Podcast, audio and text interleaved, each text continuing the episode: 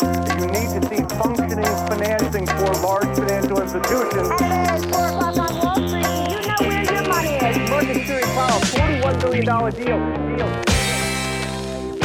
Då är det dags för en riktigt spännande bonusepisod. Streamingen har ju tagit oss alla med storm. 2012 kom Netflix och eh, Spotify kom in på börsen på lite senare tid och vi vet att Reed Hastings, VD på Netflix, säger att eh, sömnen är deras största konkurrent.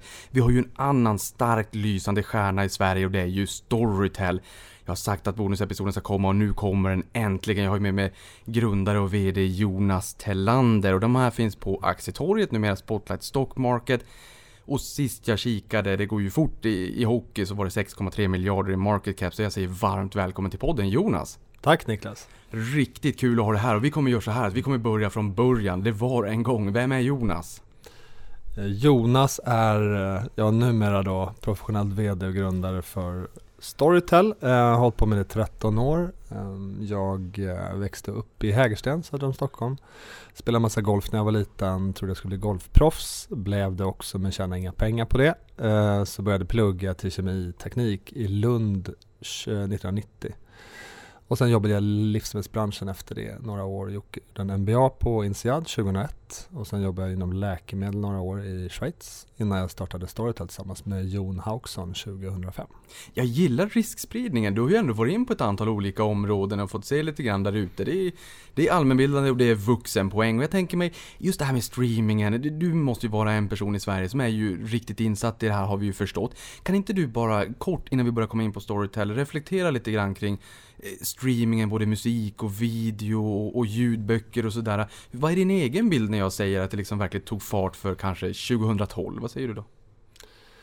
Då säger jag nog att precis som du sa innan så var det ju Spotify och Netflix mycket som fick fart på marknaden som bereder väg så att säga för den betalmodell som vi kallar för streaming eller egentligen menar vi ett abonnemang då där man kan normalt läsa eller lyssna eller titta på hur mycket man vill då för en fast månadspeng.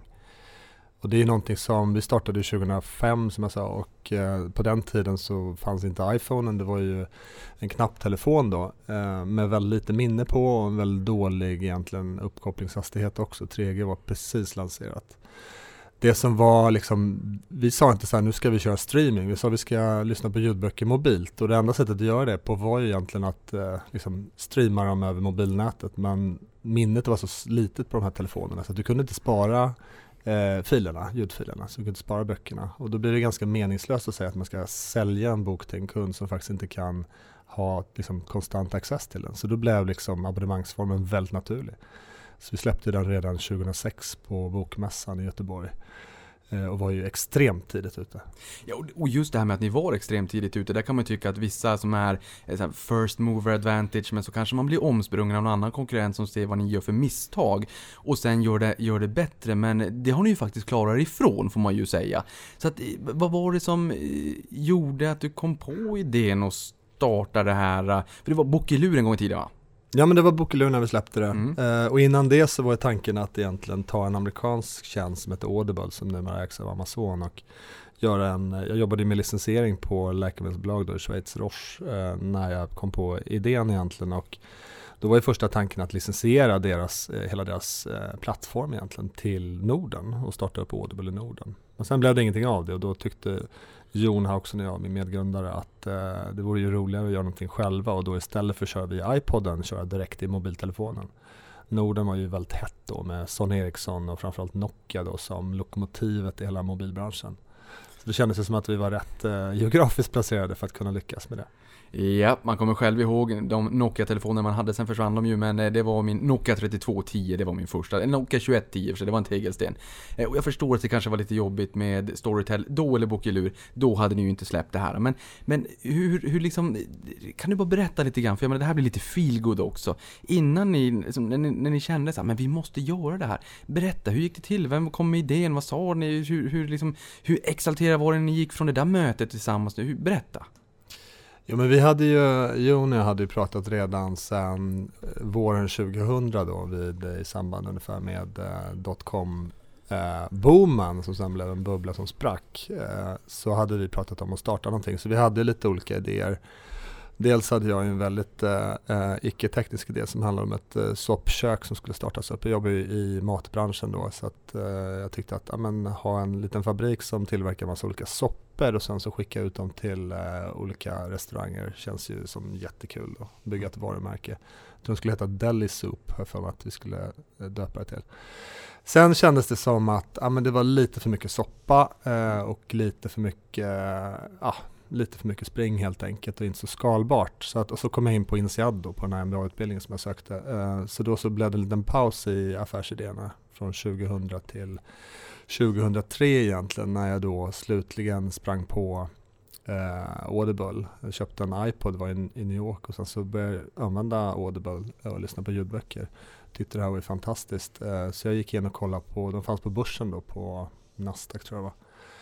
Och eh, köpte aktier i bolaget. Tänkte det här verkar kul. Så två veckor senare så släppte de nyheten att Apple då skulle gå in och investera i bolaget plus att de skulle släppa Audibles ljudböcker på iTunes Music Store exklusivt. Så då stack ju kursen rakt upp. Jag tror den tredubblades på bara några veckor. Åh herregud. Så jag var så här, men shit det här måste ju vara the next big thing. Ljudböcker, vem vill inte Ja. lyssna på det? Ja. Eh, Det var ganska okänt på den tiden. Ehm, så att, eh, ja men då började jag kika närmare på dem och tog kontakt med dem och så satte Jon och jag igång och fick ihop liksom, ja lite team egentligen, eh, investerare som var redo att gå in. Och eh, huvudinvesteraren eh, i, i Storytel är då Jonas Sjögren som vi gjorde ju MBA tillsammans på Insead så han tyckte väl att han måste ju stötta någon stackars entreprenör då. Och- Family, fools and friends. Ja, lite Mm. så. Det var så den första investerarna kom in. Eh, så sen när den här eh, diskussionen med Audible sprack så var ju vi, vi var ju så uppe i varv och var ju så inställda på det. Jon skulle gå på pappaledighet då. Och det är väl klart när man går på pappaledighet tänkte han, då ska man ju sitta och koda hela dagarna. För man ska inte ta hand om en unge. så han var helt inställd på det. Eh, och sitt, han satt ju nere i källaren sen och gjorde vår första lilla app. Där vintern 2005 hade fingervantar på sig och, och programmerade. Det är ju precis det här man vill höra. Nyss eh, så såg jag någon bild här med att eh, Microsoft firade jubileum och då fick man se det här, ga- nej Google var det, förlåt. Fick man se det här garaget när det startade Mm. och sådär också. Eller här då som att man sitter ner med fingervantarna och kodar i garaget. Det är Mm. de här solskenshistorierna som man, eh, som man vill höra. Det är ju liksom det är kärlek, det är passion och glädje i det hela. Du håller ju på med samma sak ju. Du sitter Mm. här nere i källaren på Avanzas kontor och, och kör podcast och tv och hela skiten. Ja, och sen kanske vi ska berätta att det här kontoret är ju inte så fashionabelt. Det här är ju, sitter nere i källaren. Men desto roligare liksom med, med diskussionerna, samtalet och det, det, att du kommer och gästar och berättar om det här. Det överglänser liksom det här förrådet som jag sitter och blickar ut mot.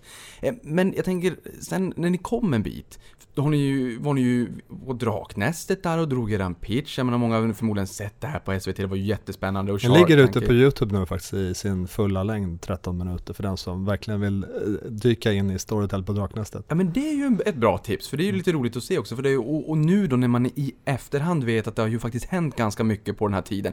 Eh, Berätta mer om Draknästet, liksom, var du nervös? Hur kändes det? Hur kändes det efteråt? Vad sa de till er? Ja men det var ju, så här, vi, om man spolar då från 2005 till 2008 så, ja men vi kom igång ganska hyggligt eh, de här första åren. Vi hade liksom alla mobiloperatörer i Sverige var med och tryckte på. De ville få ut liksom mobila tjänster till allmänheten. Men det var lite trögt, det var lite för mycket friktion eh, i modellen som någon investerare sa. Eh, så att det blev inte så många betalande kunder av det till slut. Eh, men ändå gick vi ut på en eh, roadshow runt om i Europa med hjälp av en investmentbank och skulle ta in, jag tror det var 5 eller 6 miljoner euro var planen 2008. Och satte igång den någon gång där på våren i samband med att Bear Stearns eh, konkade. Och, och sen så under sommaren så blev bara allting blev bara sämre och sämre och sämre och sen så fick vi ge upp den en gång på sensommaren. Och i samband med det så flyttade jag hem med familjen från Schweiz då till, till Sverige och insåg att nu är det bara att kavla upp ärmarna och, och verkligen hugga in för nu är det moment of truth.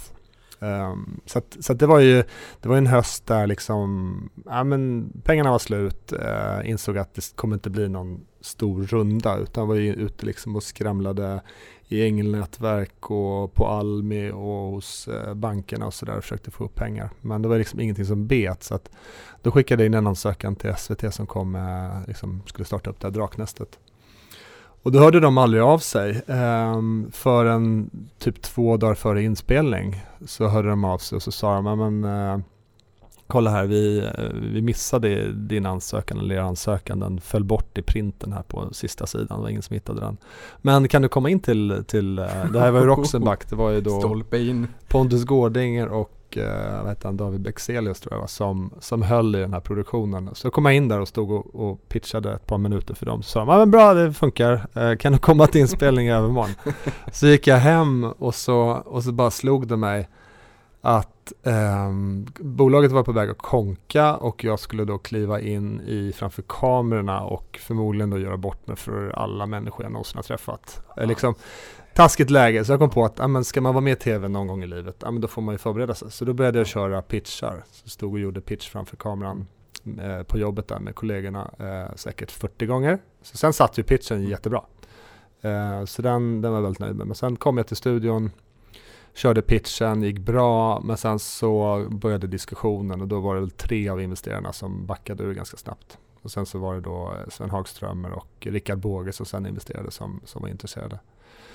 Så det var ju en enorm lättnad. Alltså veckorna före här så var det liksom, jag vaknade upp varje morgon och bara kände hur hjärtat höll på att hoppa ur eh, bröstet liksom av panik över att Storytel skulle eh, liksom gå under och ännu värre då i min värld var egentligen att jag inte skulle få jobba med det. Jag hade ju hållit på i tio år, jag hade jobbat i livsmedelsbranschen och läkemedel på storbolag, alltihop. Eh, Unilever, Arla och Roche och kände liksom att ja, men det var ju kul i början men jag kunde aldrig riktigt känna att det här är det jag absolut vill hålla på med. Så jag tröttnade alltid ganska snart. Medan det här hade jag hållit på med tre, tre, fyra år då och kände fortfarande lika mycket glädje och lust inför och tänkte att det här kommer bli stort en dag. Det var ju liksom ingen investerare man träffade som sa att det här inte kommer funka men Nej. de flesta hade ju rätt och sa att det här kommer ta lite tid. Eh, och innan liksom iPhonen hade kommit och Spotify och allting så fanns det inte så mycket förutsättningar för att lyckas egentligen. Nej. För att Och, och det, inte för att liksom skicka med ett politiskt budskap, men, men det viktiga här är ju också att se att det här med företagande är ju inte alltid bara en dans på rosor, utan det är ju kanske ofta sömnlösa nätter och hur ska det gå för företaget och anställda och finns det någon framtid och får vi pengar i nästa fundingrunda? Kommer jag få jobba med det jag verkligen vill göra nu här och så? Så att eh, för alla de som utnyttjar, eller nyttjar snarare Storytel så är man nog glad att du, du faktiskt orkade igenom den perioden, du och, och bolaget. Eh, men då tänker jag så här att Finanskrisen, 13 juli 2007 toppade vi, 473 dagar ganska blodigt ner till 27 oktober 2008. Eh, samtidigt som iPhonen kom, vilket Jag också... tror 27 oktober 2008 var typ när inspelningen av Draknästet var. ja men säkert, ja men det var det. Du har lite timingkänsla också. Men alltså hur, hur liksom kändes den här perioden? För jag menar, det- på, på börsen var det ju väldigt jobbigt för väldigt många. Ja. Ehm, som du sa, Bear Stearns var redan 2007. Ehm, och så Lehman Brothers. Men, men här tänker jag, för, för iPhonen kom, förstod du direkt att oj, det, det, här, det här skulle kunna bli lite av ett trendbrott och en skjuts så att säga. Både, både Draknästet, det, men samtidigt just att smartphone-tillverkningen och smartphone-användandet sköt i höjden. Nej, vi kan komma tillbaka. Jag ska bara först dra kvar vid det du sa om investerare. Jag, jag Mm. märkte ju väldigt tydligt hur de man pratade med och, och liksom frågade om de ville, ville sätta in pengar, hur de hade ju ett helt annat fokus. Man hade ofta byggt upp en bra förmögenhet genom de här bra åren och genom annat de hade gjort innan och sen så helt plötsligt så börjar allt det här krackelera. Så det är klart att det sista man vill är att hoppa in i ett eh, liksom oprövat bolag som gör förlust. Um, vad gäller iPhone, jag var ganska, jag var lite småsen. Det var inte förrän sommaren 2008 igen. Sommar, nej förlåt, sommaren 2009 som jag verkligen så här fattade att men, iPhonen, det där kommer bli bra. Så då skaffade jag en iPhone och så tog kontakt med, eller fick kontakt snarare med ett, eh, ett indiskt utvecklarteam i Hyderabad som började och eh, utveckla en app eh, för iPhone och sen även för Android. Så att vi släppte ju den precis årsskiftet 2009-2010. Så vi var liksom inte sena på bollen på något sätt. Då hade iPhone, eh, Spotify kommit ut några månader tidigare med sin tjänst. Då. Men det var egentligen, det ledde inte till någon revolution där och då utan den starka trenden började då egentligen sommaren 2010. Så det var egentligen ett och ett halvt år efter Draknästet eh, kan man säga, eller efter inspelningen av Draknästet. Där eh, vi fick in offline-läget i appen. Och det var ganska avgörande för att då insåg ju kunderna att de inte var beroende av eh, eh, mobilnätet för att eh, lyssna egentligen, kunna spara ner filerna. Så att det var där egentligen vår tillväxt började. Och sen så var det ju en dryg dubbling under väldigt många år från det. Ja, för man vill ju inte bränna sin datamängd och man vill ju gärna också kunna lyssna på den här långdistansflygningen. Så att jag förstår det. Kul att du säger det. det, det jag kan förstå varför eh, kunderna tycker att det var riktigt bra. Någonting annat, bara om vi hoppar till nutid. Det var en extremt varm sommar. Det var den varmaste julimånaden på 260 helt år. fantastiskt. Och ni sitter på så fruktansvärt mycket datapunkter. Ni ser ju vad folk lyssnar på när de lyssnar på och allt det där. Hur, hur, hur har sommaren varit för er? Eh, sommaren för bolaget eh, men, eh, har, varit, har varit bra. Huruvida det korrelerar med vädret eller inte är lite svårt att, svårt att säga. Ja, men jag tänker man bara orkar bara ligga i hängmattan. Om man nu har, man säger det där klyschigt men jag vet inte ens om folk har Ja en men det är hängmatta. precis som men- att säga så här, hur går det för glassbranschen när det är varmt? Jo men det går fantastiskt ett tag tills folk inte vill ha glass längre för att det blir för varmt. Och liksom, åker man, drar man iväg på solsemester eller inte. Så det, men, men det som är avgörande är ju liksom att folk tar semester eh, egentligen och, eh, och, eh, och där vill koppla av och då är ju alltid böcker liksom ett förstahandsval för väldigt många och ljudboken har ju passat in extremt bra där. Det är ju Mm. perfekt att ligga vid poolen och kolla på ungarna och kunna lyssna istället för att ha ögonen låsta. Mm. För ni har ju två affärsområden. Ni har eh, streaming och print publishing. Kan du berätta lite mer om de här? Streaming är ju då vår abonnemangstjänst som finns idag på tre, i 13 länder ehm, och och eh, som har lite pri, olika prissättning i alla länder men som alltid handlar om att lyssna obegränsat på ljudböcker. Och, eh, vi omsätter ju, vår målsättning är att omsätta ungefär en miljard kronor i år. Eh, vi växer med ungefär 40 procent. Vi har som målsättning att nå 800 000 abonnenter i år. Och sen så har vi eh, Publishing som är egentligen våra förlag Norstedts förlagsgrupp här i Sverige och People's Press i Danmark. Så de har ju 80% ungefär av sin försäljning är ju fysisk bokförsäljning. Så liksom utgivning av böcker och eh, sälja dem fysiskt. Sen ungefär 20% är då digital försäljning bland annat via, Storytel. Då. Men, och hur stor... Och eh, de omsätter ungefär en, halv- förlåt, en halv miljard tillsammans och eh, ingen tillväxt men en hygglig lönsamhet på en 7-8%. Så min nästa fråga var egentligen vilka som växer snabbast och vem som är kassakon så att säga. Men då fick vi ju svaret där då. Då kan man säga att print publishing kan bli eh, en- kassako som liksom genererar kassaflöden för att ytterligare öka takten och, elda på liksom streamingen som växer väldigt kraftigt. Mm, precis så. Tittar man på streamingen så är det som sagt 13 länder och där har vi ju tre av de länderna. Sverige, Danmark och Norge har en bra lönsamhet redan idag. Medan då många av de här nya länderna som vi investerar hårt i nu som Nederländerna, Holl Holland, äh, förlåt, Holland, Polen, Finland, Ryssland, Spanien, Italien. Där måste vi investera mycket i marknadsföring och bygga upp en katalog eh, och det drar ju mycket kassa och eh, också lönsamhet. Ja, men det- för mig egentligen osökt in på nästa fråga och det är just geografiska mixen och det har vi också förstått att det är ett fokus på det nu, ni växer mycket, det kommer nya länder, det är spännande. Be- berätta lite mer, ta oss ut i världen Jonas, berätta om den geografiska mixen. Ja, men den grundläggande hypotesen på Storytel är egentligen att eh, lyssna på berättelser är ett universellt fenomen. Precis som podcast eh, liksom börjar bli, precis som musik här så funkar det liksom för alla som vill lyssna på en spännande berättelse. Eh, och eh, det spännande i vårt fall är ju egentligen att eh, ljudboken är ju fullständigt outvecklad i de allra flesta eh, delar av världen. Sverige är ju den marknad i världen som har kommit längst. Vi har ju en ganska hög penetration som vi kallar det för, liksom andel av befolkningen som prenumererar på Storytel och andra tjänster på ungefär 5% i Sverige. Och det finns liksom inget annat land inklusive USA som ligger under eller över 2-3% så att eh, det är en extremt stark spridning. Och hypotesen är ju då att alla länder ska kunna nå dit eh, en dag. Men det kommer ju vara varierande grad av längd innan vi når dit. Anledningen till att vi öppnar upp ett land är egentligen, det finns ju några parametrar vi tittar på, men ett, ett väldigt grundläggande är att, att eh, komma i kontakt med en bra person som kan driva det landet lokalt. Och anledningen till, till det är att vi har inte en lika liksom, globalt skalbar modell eller enkelt skalbar modell så som kanske musik, Spotify har och Netflix där det innehållet de har är väldigt, väldigt attraktivt över hela världen. I vårt fall så är ju alltid 90% av lyssningen och konsumtionen är på lokalt innehåll på ett lokalt språk. Vilket gör att du behöver dels säkra rättigheter lokalt men även faktiskt producera en lokal version av ljudboken då. Ehm, så att det gör ju att det, det tar alltid lite längre tid för oss att komma ut och det är betydligt sundare att ha ett väldigt lokalt team som kan den lokala marknaden, kan, vet hur böcker läses i det landet och vilka typer av böcker som funkar bäst och sådär.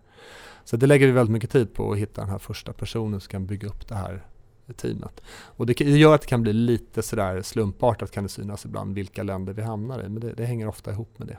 Ja men det där är faktiskt intressant. för att eh, om du måste balansera de här två då, landet och förutsättningarna kontra att hitta rätt person, vad skulle du säga där? Ja, men vi, har, vi går mer och mer mot en situation där vi liksom eh, aktivt går in i ett land och bestämmer oss för att ja, men här ska vi komma igång nu och nu ser vi till att rekrytera det blir mycket lättare för oss hela tiden att rekrytera personal. Vi har ett väldigt bra bokbranschen runt om i världen börjar känna till oss ganska bra. Det märker man när man är ute på mässor och okay. i olika sammanhang. Mm. Att liksom, är man inom bokbranschen så vet man nu med normalt vad Storytel är man vet normalt att ljudboken är liksom något som håller på att ta fart. Så, så det gör ju att vi mer strukturerat kan gå ut och bestämma oss för vilka länder vi ska gå igång i. Till exempel så har vi ju satt upp ett eh, kontor i Mexico City nu för att först lansera Mexiko och sen med tanken såklart på att kunna gå vidare och eh, titta på resten av Latinamerika. Och likadant gör vi i Bangkok nu där vi, där vi planerar för att liksom börja starta upp olika länder i Sydostasien. Eh, så att så det är ganska kul. Det blir mer, mera strategier eh, men också handlar det väldigt mycket om implementeringen och hitta som sagt rätt personal lite grundförutsättningar bör gärna vara på plats också som eh, liksom att, att Netflix och Spotify är igång i ett land borgar ändå för att eh, en abonnemangsmodell med återkommande betalning, att betalningssättet att kunna ta betalt återkommande finns på plats liksom, och, och, det gör det ju mycket, mycket lättare. Ja, det där är ju lite intressant och att de kanske då liksom gör konsumenten, kunden lite redo, att, de, att ni tillsammans hjälper till att öka just penetrationen av digitala prenumerationstjänster. Eh, det kanske också gör att den som är lite nyfiken på var vi ska gå in härnäst kan ta upp kartan för både Spotify och Netflix då såklart. Jag tänker också så här, det här med att människor är viktiga. Eh, det tycker jag själv också. Jag tycker företagskultur är otroligt viktigt och kanske skillnaden egentligen mellan företag, två företag som har samma förutsättningar, ett som lyckas och ett som inte lyckas. Eh, hur är företagskulturen på Storytel och liksom vilka människor är det ni vill hitta? Ja, men det, har, det har blivit väldigt bra faktiskt. Uh, I nuläget så har vi en extremt ska man säga, vibrerande, positiv och uh, liksom, fortfarande ganska entreprenöriell men extremt, framförallt extremt liksom, kollaborativ miljö där, där folk trivs bra och stannar kvar också. Så att det är någonting vi har byggt upp under de senaste åren, verkligen försökt få de strukturer på plats som behövs, framförallt få in de människor och ledare som behövs för att kunna sprida sprida en bra kultur. Eh, kulturen kan man säga, om man ska beskriva den, så ja, men samarbetsvillighet liksom och, och prestigelöshet är en väldigt viktig komponent tror jag. Eh, vi, vi är ett rätt trevligt bolag mm. eh, och liksom tänker väldigt långsiktigt i de beslut vi fattar. Uh, vi går aldrig in för, för snabba, korta puckar utan det är alltid tänka sig hur kan vi bygga någonting över tiden som känns hållbart och bra. Mm. Ja, det är lite intressant för det kanske är någon som lyssnar på den här podden också som blir lite nyfiken. Ni får inte knycka våra utvecklare dock, men alla andra som lyssnar på det här om ni skulle bli nyfikna. Eh, just de här utländska marknaderna då, går det att säga vilken är, ehm, vilken är den mest snabbspringande marknaden där ute? Alltså inte i Sverige då, utan utomlands? Jag tittade faktiskt på det för någon månad sedan inför att vi hade konferensen så jag, hade vi folk som kom in från 15 olika länder, 13 som vi är igång i och ville liksom visa hur snabbt de olika marknaderna har vuxit från säg 5000 abonnenter och vad som har hänt då de två åren efter. Och det intressanta var ju att liksom våra två största marknader, Sverige och Danmark, faktiskt är de två långsamt, mest långsamt växande mm. marknaderna av alla. Så att vi ser ju att vi får upp farten mer och mer för varje land vi, vi lanserar. Det finns ju en en bättre mognad kring eh, liksom alla abonnemangstjänster och eh, mobila appar och sånt här som är, är en självklarhet idag som kanske inte var det när vi, när vi körde igång eh, Sverige och inte heller Danmark. Men det, det är verkligen hopp att se att det, det, handlar egentligen bara om, om två faktorer. Det ena är liksom tid och det andra är investeringar i marknadsföring och investeringar i katalog för att få fart på marknaden. Vi har ännu inte sett någon marknad som vi inte har lyckats få fart på. Går det att säga någonting om, ni gav ju in i Island här för ett tag sedan och du pratade ju om Audible också när du är Amazon då. Eh, och då funderade jag lite grann, hmm, ja men det här med, med eh, Island, det var lite spännande för det är ju en ganska liten marknad, det är 300 000 människor tror jag. Ehm, och, och, och samtidigt, så om ni kommer in där först, köper upp rättigheter och det lokala, liksom, folkkära materialet så bör det ju rimligtvis leda till att ni också kan ta ett hyggligt pris och Amazon känner att äh, den där marknaden orkar vi inte med det för att det, det mesta av det lokala innehållet är, har ju redan Storytel och det, det, det internationella engelska, fine, jo visst. Men, men just det här, hur, hur, viktigt är det med race to the bottom för rättigheter och kanske mindre marknader som blir lite fredade zoner om du förstår vad jag menar? Mm. Hur ja, men Island är ett kul exempel för det är faktiskt en, en av våra två mest snabbväxande marknader. Ah, okay. Snabbstartade marknader ska jag säga. Men sen finns det såklart en begränsad eh, uppsida i, i landet genom de 300 000 eh, invånarna som du säger. Vi jobbar ju i ganska liten grad med exklusiva rättigheter utan vi ser ju snarare att det kan vara ganska bra att ha några aktörer som tillsammans bygger upp marknaden. Dels har många som gör eh, ljudböckerna men sen även fler aktörer som får ljudboken känd. Men det är klart att en liten marknad som Island kommer inte dra till sig jättemånga aktörer. Eh, men däremot många andra marknader. Vi är till, till exempel i Italien nu där vi eh, kör sida vid sida med, eller sida vid sida eller konkurrerar med eh, Audible då, som har varit på marknaden lite längre. Och det är ganska spännande. Ja, jag, jag, jag förstår att det är spännande men hur, hur känns det då? Hur funkar det? Ja, lite tidigt att säga där. Vi har precis kommit igång men en, en bra start också. Eh, I stort sett i paritet med Island. Så att, uh, vi tror väl att det, det kommer ta fart bra. Mm. Ja, det var ju kanske en liten taskig fråga om ni precis har kommit igång. Ja, för just det där är ju också intressant att tänka kring att eh, lite konkurrens inte behöver vara fel. För som du säger då, om Sverige har en, en marknadspenetration på 5% och, och ni börjar mogna i Sverige och Danmark. Men, men, men sen är det ju, kan ju vara kassakor också så att säga. Men då inser man ju att de andra marknaderna kan springa extremt mycket mm. snabbare under lång tid. Men vi bör ju få upp penetrationen även här hemma då så att säga. Eh, men då börjar man förstå att okay, men det finns en ganska fin potential. Och det här volymspelet då, eller balansgången här då kontra att vara själv race to the bottom till rättigheter kontra, eller det, som jag sa nyss, kontra att faktiskt få in fler aktörer och att tillsammans faktiskt öka den adresserbara marknaden i de här mm. länderna. Är, det, är det senare viktigast just nu? Ja det skulle jag säga, men tittar man på Sverige som är den marknad vi ändå har kommit längst i och, och har ju liksom tydliga konkurrenter som satsar så ser vi att vi har ju fortsatt växa i samma takt i absoluta tal som, som innan de här aktörerna kom in. Så att vi kan ju se att vi tydligt växer marknaden tillsammans. Mm. USA är ju engelska. Och Audible finns ju där som en stor aktör. Mm. Är den marknaden, du sa en marknadspenetration på 2%, är, är de aktuella överhuvudtaget eller är konkurrensen där för hård exempelvis?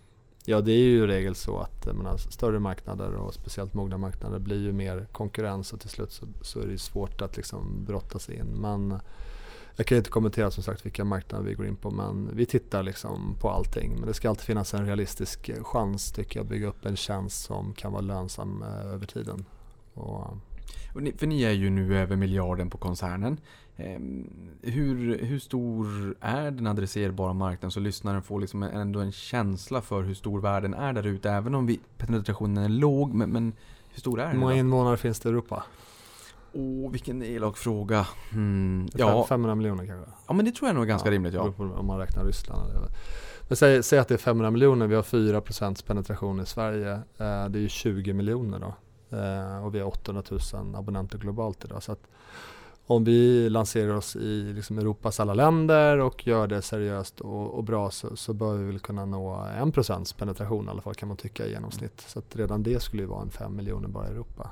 Jag tycker, tror det finns en extrem tillväxtpotential. Men, ja. Det är jätteintressant att höra, för jag menar, och även de som lyssnar på det här tror jag, även om vi säger att det finns en extrem tillväxtpotential, det är ju inte så att vi säger spring och köp nu, och vi kommenterar ju inte värderingen på aktiekursen överhuvudtaget. Och det är egentligen ganska irrelevant och ointressant, för att det som är intressant när du kommer och gästar, det är ju snarare så här, men var ska ni, var ska bolaget, inte mm. aktiekursen. Och med det sagt, liksom, när du målar upp Europa, jag är ledsen för att jag inte hade antalet, och hur många som bor där, då inser man att det är ganska mycket ogjort. Eh, och sen har vi andra stora, Indien exempelvis. Och jag menar, för att det här bör ni ju kunna använda någon form av prisdiskriminering också. För det här materialet, eh, och det kommer vi nog komma in på lite mer om hur ni kan använda befintligt material som ni redan har betalat för en gång och lägga det på nya marknader och få en ganska låg kostnad per lyssning och få en ganska fin skalbarhet. Trots att det är en lägre prislapp eh, för de här som kanske inte kan betala lika mycket som i Sverige, 169 kronor. Men eh, hur lång tid tar det, och vi, vi kommer komma in på det så att säga, så att du som lyssnar på det här inte så här, ah, jag fick ju inget svar. Hur, hur lång tid tar det att, att etablera sig och bli lönsam på en ny marknad så att den blir liksom nettobidragsgivare? Och då kanske vi ska säga exklusive marknadsföringsinsatser, för det är ju självvalt och väldigt bra eftersom att det genererar nya kunder. Men alltså hur lång tid tar det innan man är på break-even? Utan marknadsföring. Ja, alltså Det bara... är ju en, en eh, glädjekalkyl tänker jag. Ja, för, alltså, Den finns ju där. för marknadsföringen, den, den måste man ju ha. Man kan ju inte Ja. gå in i ett nytt land och säga ja nu Ja. har vi tusen, nu vill vi Men inte efter växa mer. innehållskostnader och marknadsföring. Ja. Nej, men vi har ju tre exempel, så vi har Sverige, Danmark och, och Norge, där vi då eh, det beror lite på när man börjar räkna Sverige. Sverige blev ju lönsamt, väldigt, blev lönsamt redan 2010, så i princip efter att vi precis hade kommit igång. Men då hade vi en väldigt liten organisation. Tittar man på Danmark så eh, hade vi inte blivit lönsamma om vi inte hade köpt vår stora konkurrent där, Mofibo. Eh, men det gjorde vi och sen så blev vi lönsamma ganska snart efter det. Men totalt sett blev det väl, tror jag, eh, fy, tre till fyra år efter lansering. Norge gick snabbare så det gick på en två och en halv år ungefär. Eh, Island kommer nog gå på ett år. Mm. Hur- bedömer ni då? För jag tänker att ni kom, har ju KPI som ni tittar på och sådär och eh, det är precis som du sa, alltså det blir ju en glädjekalkyl om du säger när man break even för att ni, för er så lönar det sig att bara spä på en massa marknadsföringspengar och hälla bensin på brasan för att ni, ni får ju en return on investment på det, ni växer ju. Men alltså vad, har, vad tittar ni på för KPI när ni bedömer var det bra eller var det inte bra? Eh, ja, jag vet inte, för den som har tittat tittade på Spotifys eh, stora presentation inför deras eh, introduktion i New York så pratar man ju mycket om liksom två, två tal CLV och eh, SAC och det är egentligen CLV är då Customer Lifetime Value, hur mycket kunden är värd över tiden egentligen efter innehållskostnader. Och SAC är då eh, Subscription um, acquisition, Subscriber Acquisition Cost som egentligen hur mycket det kostar att få in en ny och där låg ju de på en sån kvot CLV till SAC, som jag tror var ungefär 2,5 till 3. Och, eh, och det är en väldigt bra kvot för det innebär egentligen för varje för en kund som du får in så har du en, en ganska bra marginal. Liksom. Eh, Så den, den försöker vi vi försöker ligga ungefär, vi ligger ungefär där i våra lite mer lönsamma marknader då. Men i princip kan man väl säga att det är på något sätt eh, är förnuftigt att fortsätta investera så länge du har en customer lifetime value som är högre än din subscriber acquisition cost. Ja, Och det här tycker jag ju också är intressant för att ni har ju en väldigt låg körn. Det är så här, när man har blivit kund, man får ju alltid en sån här testabonnemang i några veckor eller kanske en månad sådär. Eh, och sen eh, behåller ni ju ganska många som lyssnar och de som väl har det här abonnemanget, de tenderar ju ändå att fortsätta. Eh, vad tror du att det beror på? Dels så får vi ju säga vad kul att det är så, men, så här, men, men utveckla lite grann. Varför har ni så låg kärn? Det hänger ju såklart ihop med en, liksom en bra tjänst, ett bra eh, innehåll och sen så eh, då att kunden i fråga eh, kan få in tjänsten i sin vardag, det vill säga börja lyssna regelbundet. Vi har ju i Sverige så har vi en extremt hög, kallas för liksom daily average user, mer än hälften av vår abonnentbas liksom är inne och använder tjänsten varje dag. Så att det, det är otroligt högt och det bidrar ju också till att hålla en, en låg körn. Så att den jobbar vi mycket med liksom i, på olika marknader såklart och hänger ihop med liksom bra, bra, bra CRM-arbete, att liksom ligga på kunderna och berätta om att nu borde du, nu borde du lyssna idag, nu finns det någonting bra för dig. Och att fylla på katalogen mycket och sådär. Ja, för det här är ju intressant. Just den här kopplingen då med, med DAU, sen att man, hur, hur många kunder som då använder den dagligen kontra att se att körnen och eh, hur, hur ofta man använder tjänsten eh, hänger ganska väl ihop. Jag menar, eh, bara för att ta det, det är ju inga direkt konkurrenter. Ja, ni konkurrerar ju egentligen i och för sig om, om, om eh, kundens tid. Men det är ju Netflix då igen. Och skicka lite pushnotiser till mig och säga Niklas, här är det inte dags nu att gå, gå hem och sätta och titta på lite TV. Och det här tror vi det passar dig liksom. Ni har ju också jättemycket data. AI och, och, och big data och allt det det är ju buzzwords. Hur, hur använder ni de här teknologierna för att kunna på något sätt anpassa och skräddarsy eh, användarupplevelsen så att den är personlig? Nu kanske det är så att ni växer så himla mycket så det blir liksom nästa steg. Man måste ju ta allting i rätt sak och takt. Men om det är att ni använder det redan idag, hur arbetar ni med det? Eller hur skulle ni kunna arbeta med, med data och AI och sådär? Jag tror vår, eh, liksom, den styrka vi har byggt upp har, har varit väldigt baserad på att vi har rekryterat och har i bolaget väldigt många människor som är extremt duktiga på böcker och förstår böcker och förstår berättelser. Eh, och har varit bra på att liksom skapa olika listor och olika typer av rekommendationer och sådär. Så liksom ett, ett manuellt eh, hantverk egentligen för att få fram det. Eh, vi har sedan ett år tillbaka ungefär börjat bygga upp en liksom ganska ordentlig satsning på just intelligence-delen där vi kan mer personalisera listor och eh, där du får en annan typ av rekommendation egentligen än vad jag får. Så det är ett arbete som pågår och som behöver förbättras. Jag tror Spotify har gått igenom en liknande förändring från fyra år sedan när det var liksom ganska statiskt och till idag då där det är extremt liksom datadriven rekommendation. En, eh, en, en, en grej som jag märkt när jag pratat runt, eh, liksom, jag har hört från flera håll senaste månaden är just kring Netflix. Netflix har ju ett extremt bra rykte kring just datadrivna rekommendationer men fler och fler verkar uppleva, anekdotiskt som jag pratar med, att det blir svårare och svårare att hitta rätt innehåll. Att eh, man har liksom halkat ur lite grann, man är inte lika het på det som man var för, för ett par år sedan. Och de ger ju bara ut mer och mer innehåll. Det är, liksom, det är inte någon brist på serier. Det är ju extremt mycket bra serier, extremt mycket bra filmer. Men, och de är väldigt duktiga på AI. Så att någonstans så tror jag att man måste ha någon slags X-faktor i, eh, i själva rekommendationen som liksom bättre kan liksom läsa av den den mänskliga aspekten. Det är klart, det är det man försöker att uppnå med AI. Men jag tror att eh, lite, lite människor, kunniga människor bakom rodret är faktiskt också någonting som jag tror gör ganska mycket nytta. Ja, men jag tror att det är ett sunt bondförnuft också. Jag är glad att du säger för faktiskt anekdotiskt så har jag hört samma sak. Fast jag har stuckit huvudet i sanden och tänkt nej men det är inte sådär och sen så har jag väl kanske lite grann eh, tänkt nej, nej men det är inte så. Men, men så har jag tänkt på det lite mer och mer. På Twitter var det mm. jag då när man, när man pratar om Netflix. Eh, och, just att det är ju ett enormt bibliotek. Mm. Men, men att det, det, är egentligen så att när du går in på, på Netflix, nu ska vi inte prata Netflix, men, men då kan du, din startskärm, det du ser, behöver inte vara samma sak som någon annan ser. Och då kanske man aldrig hittar de här som ändå skulle kunna vara ganska intressanta. Så att just den här mm. X-faktorn är också ganska intressant och att mm. människor också eh, matters. Eh, för de som tror att eh, mm. robotar ska ta eh, alla våra jobb. Vi överlevde stenåldern och blev bättre. Eh, X-faktorn, glöm då inte bort den. Eh, Sverige är Sverige representativt för resten av världen, de andra marknaderna, om man får drömma sig bort lite grann i framtiden? Nu är det marknadspenetration 5%, det kan bli högre i Sverige också. Men alltså för de som sitter hemma på sin kammare och funderar nu, eh, hur, hur känner du själv liksom, om man pratar om eh, kanske kommande 2-3 år kontra 5 eller kanske till och med 10 år? Hur känner du där? Mm.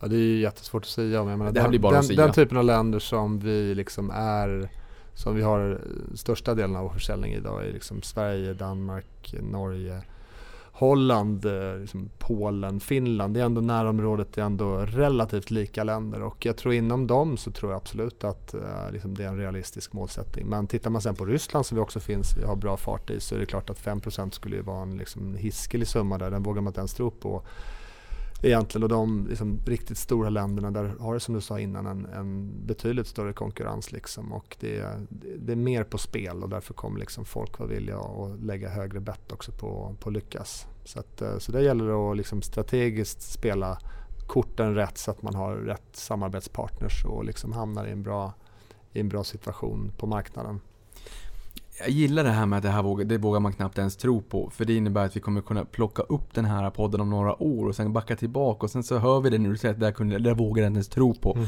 Och sen förhoppningsvis så materialiserades ju det. Mm. Det är det som är roligt när man bygger upp de här digitala arkiven. Sverige är ju en i relativa termer nu som vi har varit in på mogen marknad. Konkurrensen, konkurrensen då har ökat men till trots så ökade nya abonnentstocken 20% i fjol. Eh, streaming-segmentet av böcker i Sverige. Vad sa du? 20%? I Sverige? Abonnentstocken i Sverige. Jo, I Sverige. precis. Okay, jo. globalt. Eh, globalt så har ni sagt att ni kommer nå nästan 8, eller nästan, ni kommer nå 800 000 i år, vilket är en väldigt ordentlig tillväxt. Eh, men abonnentstocken i Sverige plus 20%, jag, jag älskar det faktum att du hakar till för du har liksom stenkoll på siffrorna, det låter bra, det är betryggande. Eh, Streamingsegmentet av böcker i Sverige växte i fjol med 50% och marknadsandelen här är ju 84%. Då är ju frågan hur mycket man kan fortsätta växa i Sverige. Penetrationen kommer självfallet öka, du har sagt att man har växt så pass mycket att man kommer upp på en viss platå, i Sverige, Danmark. Eh, Behöver ni, finns det en risk att ni kommer behöva försvara marknadsandelar eller är det full fart framåt för att ni springer snabbast? Ja, vi, vi funderar inte så mycket i termer av marknadsandelar utan vi vill se att vi har en bra tillväxt och den har ju varit eh, stabil här nu i, i, i tre, fyra år liksom, så har vi vuxit med ungefär lika många abonnenter varje år i Sverige. Eh, kan det fortsätta? Ja, eh, tittar man på totalt så har då 5% av svenskarna har då ett eh, streamingabonnemang för böcker. Eh, tittar man på Spotify så ligger väl de på eh, 25% skulle jag tro, kanske till och med 30% idag.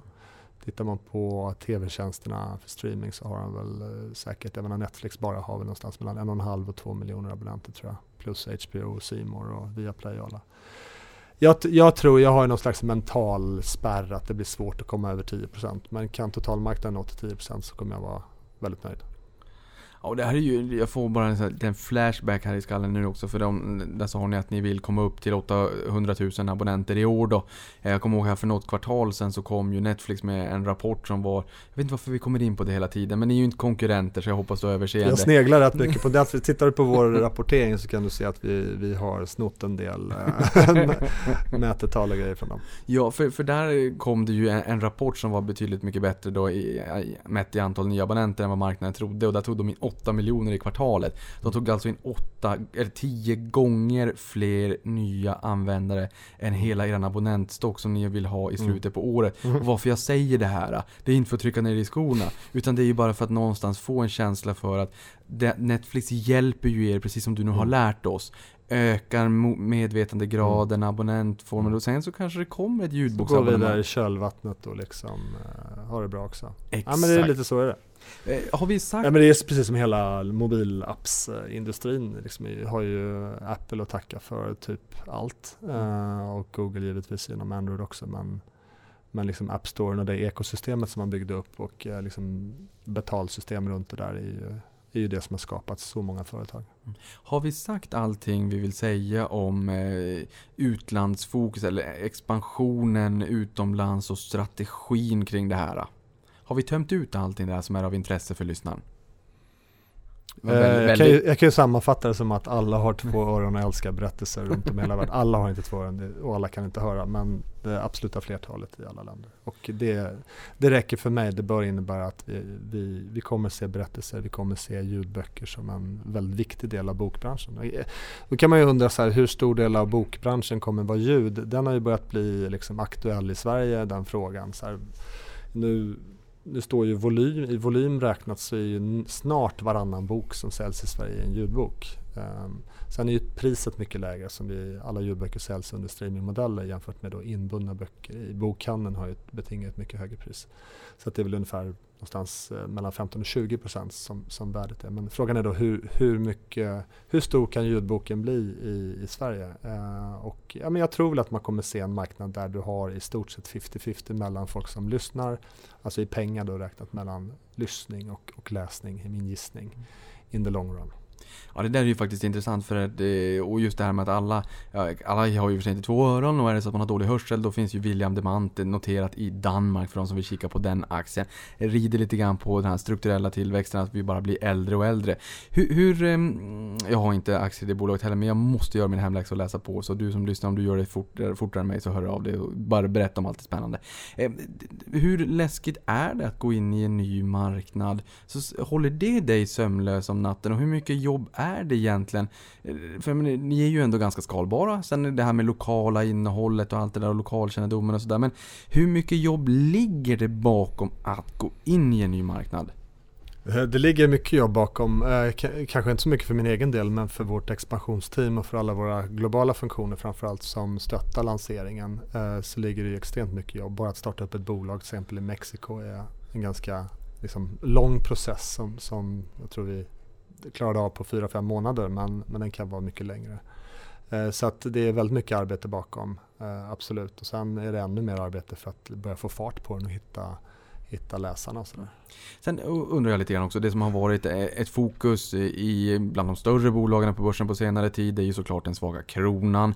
Och det gör ju också att man får väldigt mycket valutamedvind just nu för att eh, ja, om man har mycket försäljning runt om i världen så ska man Man får ju medvind på försäljningen men motvind på kostnaderna. Ja men precis. Och, och jag menar, eh, det här får ju de då den här medvinden då, när, de säljer det ute i världen och ska räkna om det här till, till rapporten, redovisningen. Och jag menar för Storytels eh, räkning, jag menar ni läser ju in det här och gör ju ljudboken en gång, sen finns det i det digitala arkivet, det är det som är så fantastiskt med er. Så ni tar ju kostnaderna upfront en gång och sen, eh, alltså, vi, vi har ju ingen aning om hur länge kronan kommer vara svag och det är ett nollsummespel eh, långsiktigt. Men hur påverkas ni just nu så att säga av den svaga kronan eh, när, när ni växer väldigt kraftigt utomlands? Ja, det är som du säger, vi påverkas ju lite positivt på, um, på intäktssidan. Men tittar man på, i och med att vi gör förluster i, i de allra flesta länder ute i världen så är det klart att då blir nettot ändå på bottom line blir ju en, en negativ effekt. Så det är ju för, för det är ganska intressant bara liksom att poängtera där att de pengarna ni tjänar i de där länderna, de pengarna får ni aldrig egentligen någon, någon valutavinst på för de återinvesterar ni ju i marknadsföring kanske för att växa Ja exakt, lokalt där så att så nettot blir negativt. Ja. Eh, ni, ni tog ju ganska nyligen ändå in en halv miljard i en riktad nyemission med syfte att tillgodose kapitalbehovet för de här accelererande investeringarna i geografisk ex- expansion. Det vi har varit in på mycket nu här. Både i befintliga och i nya marknader såsom Asien och Latinamerika. Vi förhåller oss eh, fortfarande alltså utanför Sveriges gränser. Eh, Asien, nytt kontor i Bangkok. Det ska du få berätta mer om, men även Latinamerika. Vart du vill börja, det väljer du själv. Tack. Eh, vi startade upp i Spanien för ett år sedan ungefär och sen så har vi då efter det gått vidare och eh, satt upp ett team i Mexico City som nu ska lansera eh, under hösten har vi berättat. Ehm, så att, sen har vi, eh, så där, där är vi liksom igång och eh, har en, en ganska bra katalog på, det är inte samma spanska i Mexiko som det är i, i Spanien. Det skiljer 20 ord plus uttalet så att du får egentligen göra om texten eh, lite grann och sen så får du göra en helt ny inläsning av eh, Ah, ljudboken. Så att det är ju liksom, det är en dubbel katalog egentligen. Sen har vi ju, eh, Bangkok är egentligen, det, är- det är ganska nytt. Eh, men vi jobbar ju liksom runt om i världen genom olika scouter och personer som hjälper oss att och förstå de lokala betingelserna och sätta upp rätt samarbeten och, och, och möten med lokala aktörer. Så att, eh, det, har vi inte så mycket data på än mer än att vi sätter upp det teamet nu och har ett, ett antal personer där. När jag tänker på Storytel då tänker jag så här, aha, okej, då måste ni ju ha eh, kanske då rättigheterna här så att säga. Och sen så ska det läsas in och eh, du får rätta mig om jag har fel, en inläsning 25 000 till 100 000 om det är riktigt, riktigt eh, dyrt. Där någonstans kanske. Eh, Ja, Och sen så ska det helt, då finns det ju där sen. Jag menar, för mig så känns det som en opera, operationell hävstång. Kan du inte berätta lite grann om den här, om, om, om hävstången i Storytel, liksom det digitala arkivet, den digitala ska, skattkistan? Ja men det är ganska spännande därför att eh, precis som du säger så har du ju en ursprungsinvestering som inte är någon investering för oss. Vi tar kostnaden direkt och sen så Bra. Det, det är ju mer rättvist. Det är bra. Jag vill bara säga bra.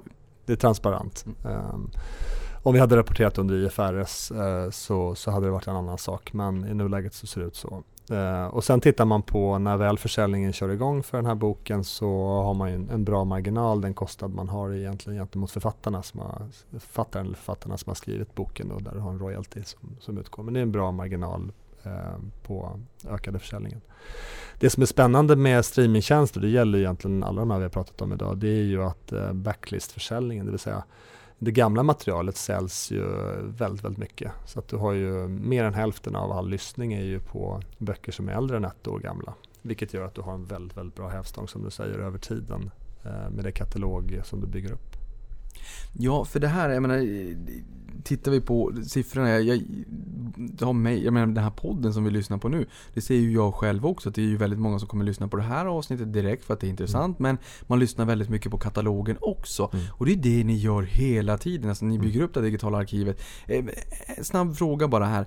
Eh, ni, ni läser ju in riktigt, riktigt många digitala eh, böcker varje år. 5000 tror jag i år. Och tvåan ligger på Vad sa du? och, och nummer två i marknaden ligger på, alltså bara för att för, förstå skillnaden, det behöver inte vara exakt på boken, men skillnaden så att säga i antal produktioner. Eh, Svårt att svara på det därför att tittar du på den engelska marknaden så har du en extrem volym av böcker faktiskt som läses in. Men tittar man på bredden vi har över så många språk så, så ligger vi väl väldigt, väldigt långt framme. Jag tänkte inte ge en så elak fråga som globalt, utan kanske Sverige då som den största marknaden. Ja, i Sverige är ett spännande exempel. Där, där gavs det ut ungefär 200 ljudböcker för fem år sedan. Idag, I år så är det ungefär 2000 ljudböcker som släpps på marknaden. Och vi står väl för ungefär en eh, fjärdedel av det. Vilket man inser att det är, ja, det, det är häftigt. Och just det här att det också börjar ta fart. Och, och det spelar ingen roll om det finns konkurrenter där ute för att ni hjälper varandra att växa. Precis Eh, som att det liksom poppar upp en ny podcast typ eh, var och varannan dag. Så. liksom, det, det kommer mer och mer. Ja, ja exakt. Ja. Och det drivs ju av liksom användare som faktiskt tar in det i sin vardag och börjar lyssna på tunnelbanan och när man är ute och springer och sådär. Men du, eh, jag- tänkte fråga lite om- för att... Eh, eller vi gör så här. Du är ju i en podcast just nu. Den frågan kommer någonstans i den här liksom, eh, stora romanen av frågor jag har till dig. Vi river av det på en gång. Jonas, du sitter i en podd. Du är VD och grundare för ett ljudboksföretag, bolag. Hur konkurrensen från poddar, är den så hård som vad jag och mina mednördar kan tro för att vi sitter och lyssnar på börspoddar? Det är ju inte så hela världen ser ut. Alla vaknar inte upp och tycker att börsen är det roligaste som finns och lyssnar på en podd. Det finns ju andra också i och för sig. Eh, poängen här, hur stor konkurrent är poddarna? Poddarna tar ju säkert mycket lyssning från radio ehm, och eh, jag tror i vårt fall så är det ju Alltså användarupplevelsen när du sätter igång och lyssnar på en podd är ju extremt lik eh, Storytel och Spotify så att eh, jag skulle säga att du tränar upp eh, fler och fler som, som börjar lyssna istället för att göra någonting annat. Och det är någonting som på nettot absolut är positivt för, för ljudboken och för att folk, fler, fler människor ska vara intresserade av den. Ja, men jag gillar det, för jag tror inte alla riktigt tänker så. Precis på samma sätt som att konkurrenterna där ute om i världen hjälper till att öka penetrationen i marknaden. Poddarna som man kan tro, hmm, är det en konkurrent? Nej, det är någon, det hjälper till att förbereda en ökad kundbas för er. Och det, det stämmer ju jättebra så länge det är som du sa en ökad eh, kundbas eller så länge du har ett fenomen som faktiskt tar fart och ökar. Men det är väl klart på en mogen marknad, one of those days, så kommer väl liksom även de här nya fenomenen med podcast och strömmad musik och ljudböcker och liksom platåa ut och bli någon slags steady state. Och det är klart att i det läget så är det en annan situation. Då handlar det om att kriga om, om folks tid på ett annat sätt och liksom ta, ta marknadsandelar. Ja, för jag tänkte så här, för en tid sedan då läste man om Facebook, långt innan de alla skandalerna som har varit, men att, att de som eh, ökade allra mest, eh, alltså kunderna då, kundsegmentet, det var 60 plus. Mm. Och jag menar jag för något halvår sedan, år sedan, eh, då satt jag och kikade när, ja, jag, jag, tjuvkikade inte, det gjorde jag inte, men när det var 80-åringar som satt och spelade Wordfeud, jag vet inte om det spelet är lika hett längre, men då var det hett i alla fall. Och då inser man så här, herregud, alltså, att det bör... De och- spelade ju alfabet när de var medelålders. ja, att- exakt. Och de har ju kommit in på internetbanken och sådär. Ja. Går det att se någon eh, typkund? Alltså, Om vi- våra kunder blir äldre och äldre? Ja, för- Absolut, och det är precis som du säger, det är ju liksom ja, men de äldre kategorierna som, som fördelas och blir fler och fler.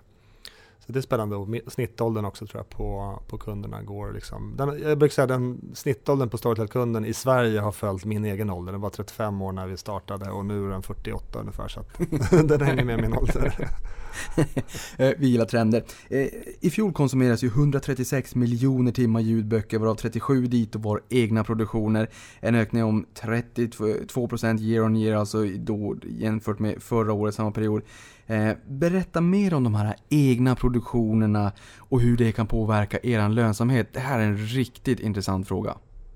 Den är superintressant eh, och eh, eh, vad ska man säga om det? Jag menar, vi vet ju att liksom, av olika skäl så vill vi satsa mycket på egna produktioner. Det, det handlar egentligen framför allt om när vi går ut internationellt att kunna bygga upp en katalog och ha en tjänst att erbjuda kunderna. Och det, är inte, det är inte så många andra. Jag var i Italien till exempel förra veckan och, och träffade några stora italienska förlag och de har ju ännu inte kommit igång och börjat göra ljudböcker.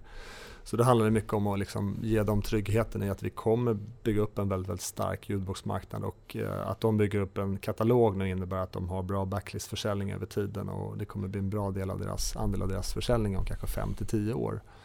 Eh, så att det är egentligen huvudskälet till att vi producerar väldigt mycket och sen så tror vi också att eh, liksom, vi ser vad som funkar, vi kan vara ganska snabba när vi tar fram nya berättelser. Det är normala liksom, ledtiden inom bokförlagsbranschen är typ ett och ett halvt år innan man har fram en bok till försäljning. Och, och vi ligger någonstans mellan tre och sex månader så att vi kan liksom vara snabbare på pucken och testa av nya idéer och få ut bra berättelser till kunderna. Eh, när man har läst in ett gäng böcker, eh, och då kan man ju liksom ta det, är det royalties på alla böcker? Okej. Okay. Eh, När man då har läst in det här och betalat lite royalties och sådär, men då har man ju tagit den, den stora direkta kostnaden ju.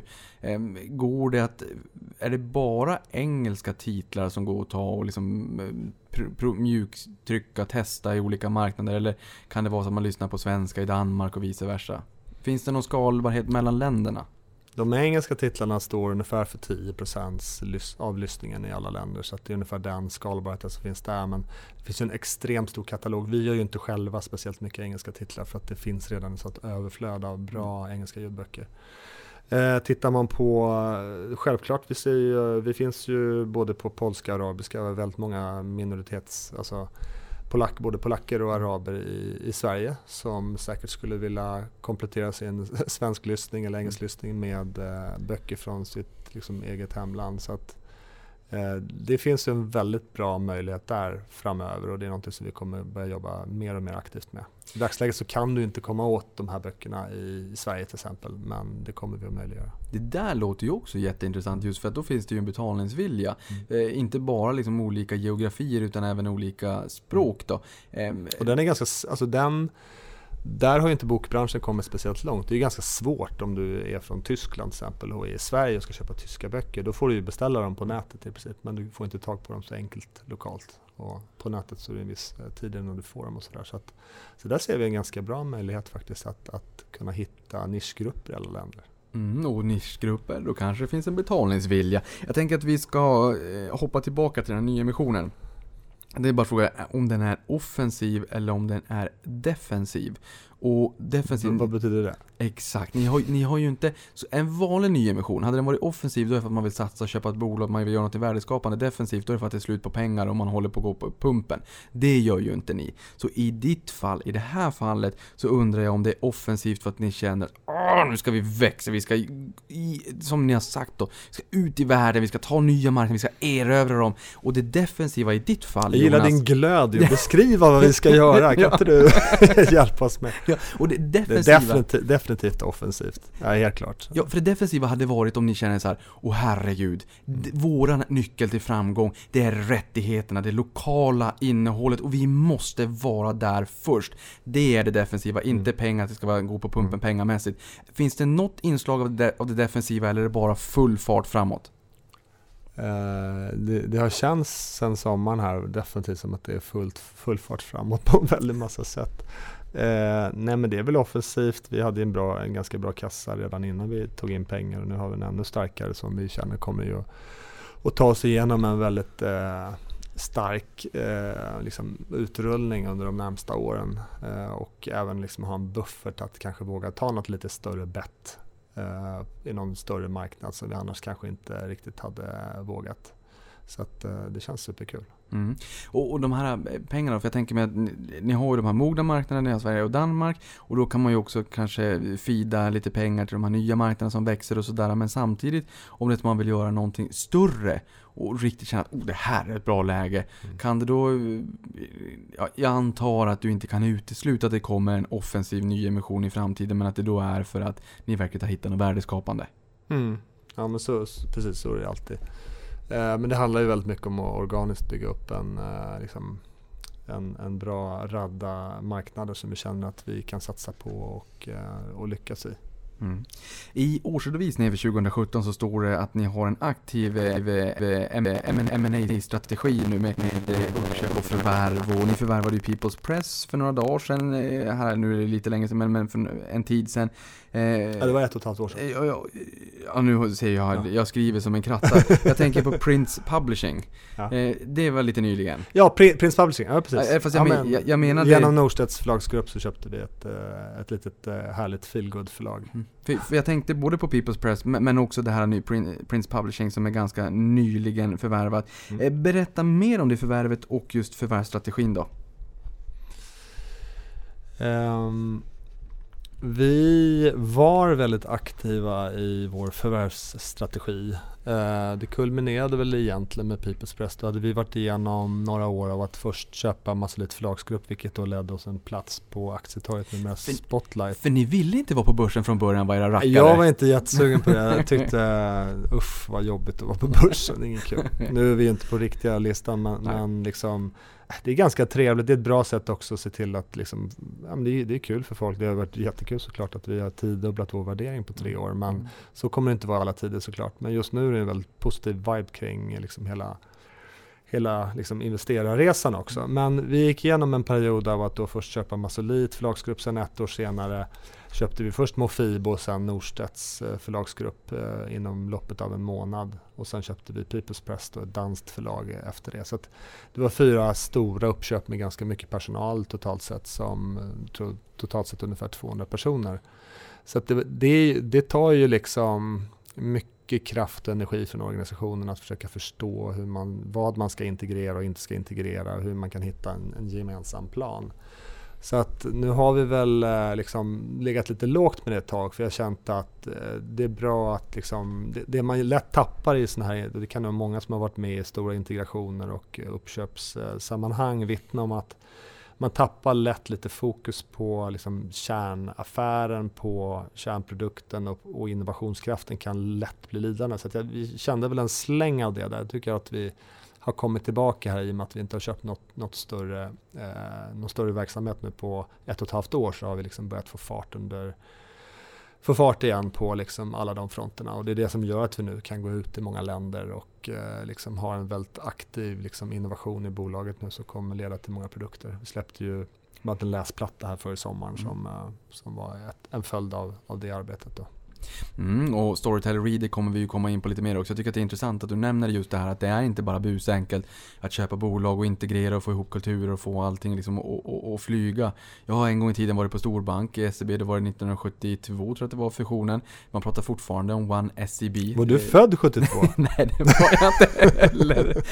Men jag vet att, det, att, att Så ung och frisk ut. Ja, ung och frisk. Ja, men, men, men måste ut och springa och springa och lyssna på ljudböcker då samtidigt. Såklart. Eh, såklart. Men, men eh, så det kan ju verkligen ta tid. Vissa är ju serieentreprenörer på, på börsen, vissa bolag har verkligen lyckats med det här, men ofta så är det decentraliseringen som man ser lyckas. Mm. Men, men, jag är glad att du säger det, liksom att, för, för jag förstår det att det kan ta tid och energi och liksom rubba fokus lite grann. Så det är kul att Ja. Du pratar också om börsen, att det inte var riktiga börsen. Vi har Stockholmsbörsen, Large Mid Small Cap. Sen har vi NGM som är en reglerad marknad. Ni ska in och ha aviserat listbyte till farmarlistan om man så säger. Eller för, det kan, man kan vara där hur länge som helst. Men First det är också en, en förberedelse mm. till, till huvudlistan till Stockholmsbörsen då. First North. First North eller First North Premier? First North. Ja. Hur, hur gick tankarna där? Vad var det som gjorde att ni bestämde för att avisera listbyte från eh, Spotlight Stock Market eller Aktietorget? Vi har ju väl, alltså framförallt var det faktiskt att vi har väldigt många anställda nu ute i världen och eh, det är ganska svårt för dem att faktiskt köpa aktier i Storytel som det är idag. Men det blir lättare när man är en Nasdaqs plattform att uh, faktiskt köpa aktier. Så det var ju huvudskälet. Internationella investerare då? Jag menar, ni måste ju bli uppvaktade internationellt. Du sa ju bokmässan och sådär. Ni är ju, ni, ni, globalt så vet man vilka ni är. Ni måste definitivt få Inom intresse. bokbranschen? Inom bokbranschen. Mm. blir ni approcherade av internationella investerare som rynkar på näsan för att det är... Alltså det är inget fel på, på, på Spotlight Stock Market, men att i deras placeringsmandat att de säger att vi får inte köpa om ni är på den, där, eh, på, på, eh, på den listan. Ni måste upp på eh, exempelvis First North. Ja, och ibland är inte First North tillräckligt för men, men tack och lov så, så liksom, Eh, så, så är, är, kanske inte det, jag menar, vi, vi försöker driva ett bra bolag som växer och det, det är liksom det viktigaste egentligen. Och sen är det såklart, man vill ha med bra investerare men man kan inte få med alla. Men samtidigt så är den här nyemissionen på 500 miljoner nu för några veckor sedan så fick vi in rätt många liksom, även från utanför Sverige. Att, eh. Kul! Mm. Du, för där, eh, för då tänker jag mig så här, vad fick ni in för någonting där? Alltså det är ju en sak om ni går via Avanza, en, en, en aktieägarspridning och, och man får in mig och gelikar. Vi gillar ju förmodligen produkten, tjänsten, men vi kanske inte kan bidra operationellt på samma sätt. Men här då, fick, var det bara finansiella delen av kapital eller fick ni in någonting eh, mer, alltså någon som kan hjälpa er på något annat sätt också? Det var finansiella investerare, finansiella. institutioner och lite hedgefonder. Och mm. Min lekmannamässiga bild är att bokbranschen har det lite jobbigt, du får rätta om jag har fel. Ehm, och att man eh, det kanske innebär också att ni kan förvärva till aptitliga multiplar tänker jag. Eh, och ljudboken växer lavinartat. Vi hörde där 200 för några, för, för, några år sedan bara. Man har förstått att det exploderar ju så att säga och det är ju ganska liten penetration globalt. Eh, Content is king. Ehm, syns det här i värderingarna på de bolagen ni köper eller som ni kanske tittar på men där det inte blev ett köp eller där ni väntar just nu. Frågan är alltså att ser ni att det är låga värderingsmultiplar, förvärvsmultiplar just nu för att bokbranschen har det lite jobbigare? Eller vet de om sitt rätta värde för att de har rättigheten? Att de vet att det digitala och ljudboken växer så mycket så de säger nej vi vill ha bättre betalt? Det är, det är ingen rush och ma våg inom, inom bokförlagsbranschen, det är det ju inte. Så att, eh, och det hänger ihop med också att det, det, finns ju ingen till, det finns ju ingen marknad där det är tillväxt eh, egentligen i världen förutom nu Sverige och, eh, och Danmark som också börjat få en tillväxt i marknaden. Det är ju den streamade ljudboken som driver den tillväxten helt och hållet.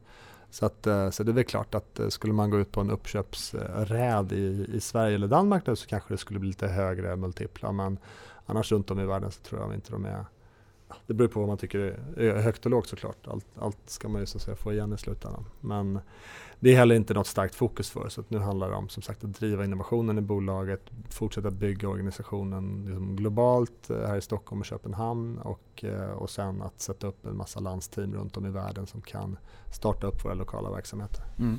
För en, en, tid sedan så förvärvade ni också Norstedts bolag, eh, anrikt förlag eh, och fick säkerligen några att klia sig i skallen och bli imponerade och sen Ja, det där var intressant. Förskräckta. Jag kan tänka mig att det rör dig om i grytan. Du får gärna dela med dig av någon anekdot om du säger att du vill. Eh, berätta lite mer om det här. Vi fick en väldigt fin eh, foto när, som inflyttningspresent eh, av, eh, av Norstedts, eh, vilket var ett foto på Norstedtsbyggnaden som är lite smått ikoniska i Stockholm mm. med stora orangea hörlurar runt om hela, ett fotomontage med stora orangea hörlurar runt om byggnaden. Ja, det var gulligt, det visar liksom hur vi gifter ihop två olika typer av, av verksamheter. Uh, nej men det är ju bok, alltså bokförläggeri och, och bokutgivning är ju, är ju speciellt när man tittar man på på bokförlag så är ju då författaren deras kund egentligen. Det är författaren som är den viktigaste liksom, intressegruppen egentligen för ett bokförlag. Och det hänger ju eh, ihop med att liksom hela värdet i bolaget handlar ju om liksom vilket författarstall, vilka böcker och vilka varumärken som de har.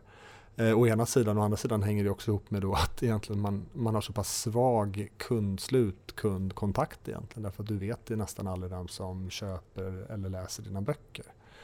Eh, det är ju någonting som man kan tajta till lite grann med, med eh, streamingtjänster. Mm, vi har ju som sagt fått fram bättre data som som förläggare eh, liksom kommer kunna använda sig av och, och, kika på när det gäller att förstå vilka deras eh, olika författarnas kunder är. Och sådär. Mm. Hur viktigt var det här förvärvet för er? Eh, vi, såg, vi såg en möjlighet i det att eh, dels var ju Norstedts till salu, KF hade annonserat att de, eh, att de var på säljlistan så att säga. Och, eh, och sen så såg vi att det gavs ut alldeles för lite ljudböcker av Norstedts eh, utgivning. Så att, eh, det kändes ganska uppenbart att med Storytel som ägare så kan man öka upp den utgivningen väldigt, väldigt mycket. Ja, ni har ju gjort på, på löpande brandproduktion av det här. Eh, när man tänker på Amazon så tycker många att det är en hög värdering, att den är dyr. Medan jag kan tycka lite grann, ja fast det är ju faktiskt så här att man omsatte eh, 1400 miljarder i fjol, förväntas väl omsätta 1600 miljarder i år, kronor då. Mm. Eh, och sen så bränner man ju allt det här bara på tillväxt och nya områden. Och det kan man ju på något sätt ändå känna att det, det påminner ju faktiskt om ett annat bolag just nu, Storytel.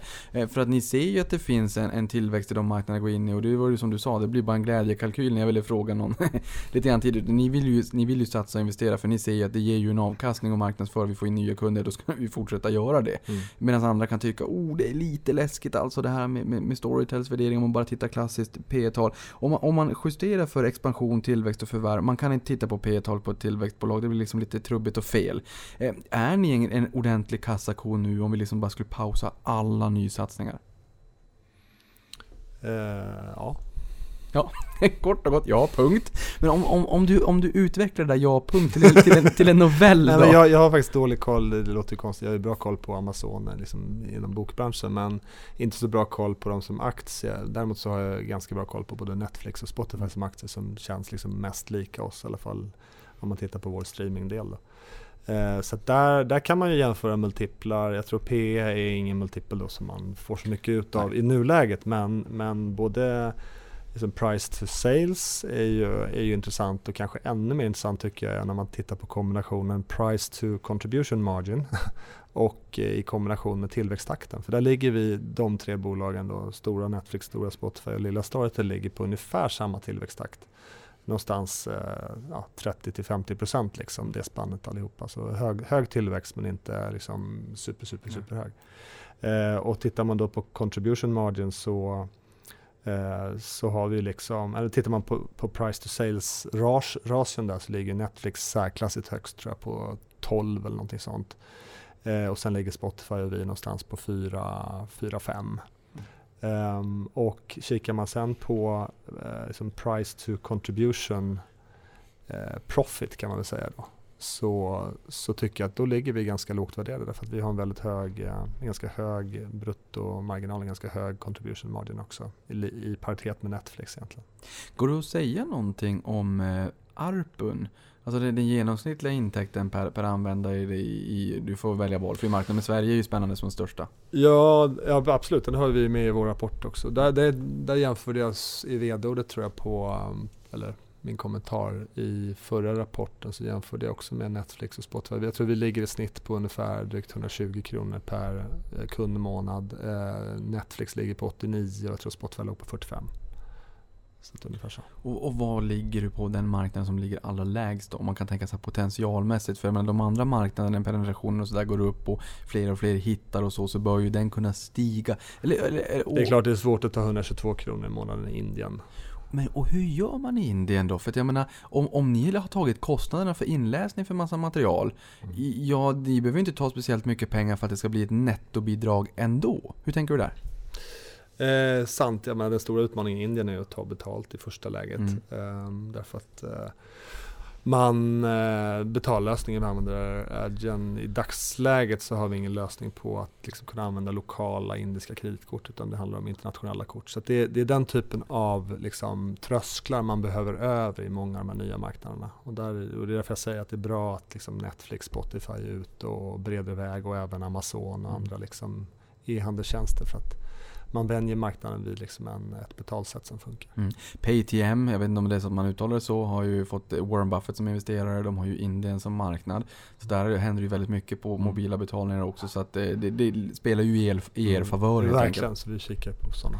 Eh, finns det några andra nyckeltal som du känner är viktiga? Dels från ur det finansiella perspektivet som investerare eller finns det några nyckeltal som, som du känner ligger dig varmt om hjärtat? Alltså interna KPI och som du tittar på när du vill följa hur det går för er? Ja, det är väl lite de vi har varit inne på. Um, såklart liksom uh, subscriber acquisition cost är väldigt viktig liksom, i förhållande till lifetime value. Det, det är huvud-KPI egentligen. Så försöker vi se till att liksom, konvertering, konvertering från eh, eh, dels på hemsidan, konvertering från eh, trial customer till betalande customer är viktig och sen så även följa upp på de första månaderna är ju också där du, där du har en, en förhöjd churn så att säga är extremt viktigt. Sen efter en, en viss tid, 6-9 månader så börjar man ju se en, en extremt hög lojalitet som du var inne på innan. Mm. Eh, just det här med Audible har vi varit inne lite grann på Amazon också eh, och det jag tror att det är många som lyssnar på det här som funderar lite grann kring hur gör man faktiskt för att konkurrera med dem och det är mycket lokalt innehåll och sådär. Mm. Men, men eh, vad svarar du på den? Hur gör man för att konkurrera med eh, Amazon? Är du uh, orolig för dem? Uh, ja men Amazon är ju ett fantastiskt bolag och extremt innovativa. Men, men, men kikar man på, på just bokmarknaden som jag varit inne på så är ju 90% av innehållet där på det lokala språket. Så att du behöver du behöver liksom lösa upp knuten kring innehållet och kring den lokala bokmarknaden för att bli vinnare i ett land. Eh, och där hjälper det inte om man heter Amazon egentligen. Utan då, däremot så hjälper det såklart att vara Amazon att kunna lansera kanske ett Amazon Prime eller få väldigt många Amazon-konton mm. liksom ut i ett land. Men du, de måste egentligen ta den vägen tror jag för att, eh, för att ha en stor konkurrensfördel. Mm. Vi har ju pratat lite grann om nyemissionerna också. I senaste delårsrapporten steg de globala streamingintäkterna med 43%. Det tänker ni att den ska gå över och gå 50% i, i år då. Eh, abonnemangsstocken eh, steg med 47%. Tutti det var 20% i Sverige som vi pratade om tidigare. Förlåt, vad sa du om, om abonnentintäkterna i år 50%? Att streamen, den, den, 40% tror jag det sagt i tillväxt. Nej, jag tänker den globala andelen av streamingintäkterna. Ah, förlåt, ja. Nej, men, nej, men jag, jag älskar det faktum att du så här, i realtid Ja, men jag är lite slö i huvudet bara. Men Nej. eh, 50% eh, utlandsförsäljningen, ja helt rätt. Nej du är absolut inte slö i huvudet. Jag, jag gillar bara att du så här hakar på när jag säger en siffra och så här, nej men det där stod det ju inte sådär. Det, det, det inger förtroende. Eh, att streamingintäkternas andel av totalen ska Mm. övergå 50%, bli större än Sverige. Ja, Eh, stämmer. Det är rätt spännande. Eh, och, och 47% av antalet abonnenter eh, 47% abonnenttillväxt och eh, 40% Jo. uh, topline-tillväxt. tror Ja, abonnentstocken växte med 47% och antalet abonnenter är nu uppe i 621 200. Ni har nog kanske en nyare siffra nu till och med. Ni är uppe i 800 000 i slutet på året och streamingintäkterna över miljarden. Kommer det att accelerera ytterligare nu när ni har fått in pengar och ytterligare har finansiella muskler att gasa? Det bygger på att vi egentligen får ett, eh, ett eller ett par länder att verkligen, verkligen ta fart mycket, mycket, mycket så att säga. Eh, och det är väl såklart möjligt, men nu är vi länder som, som är lite större, Ryssland och Spanien och Italien och sådär. Det är klart att börjar, börjar man lyckas på allvar i något av de länderna så kan det gå ganska fort. Men samtidigt så blir det svårare och svårare att växa med 40% varje år så att jag tror att det är väl liksom Eh, ett, ett, ett base case för oss att ligga 30-40% tror jag vi är ganska bra. Då ligger vi i paritet med Netflix och Spotify. Även om de är mycket, mycket större så har vi en större uppförsbacke i att bygga upp och vänja folk vid vad ljudboken är för någonting i varje land. Vi har inte ett globalt varumärke ännu heller på det sätt som de har. Så att jag tror det är ganska bra att hålla den takten och sen så har vi väl en uppsida då om något land skulle smälla till och bli riktigt stort. Jag tror också att ni har lite mer, lite mer förutsättningar kanske att växa på bra internationellt med namnet Storytel. Det hade varit lite jobbigare med Bokelur, men det är ganska gulligt. Eh, Det var därför vi bytte.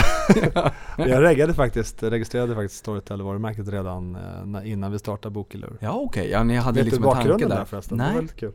Vi skulle släppa eh, tjänsten på Bokmässan 2005 Mm. och då skulle vi stå i samma monter som Storyside som var ett förlag som då var fristående.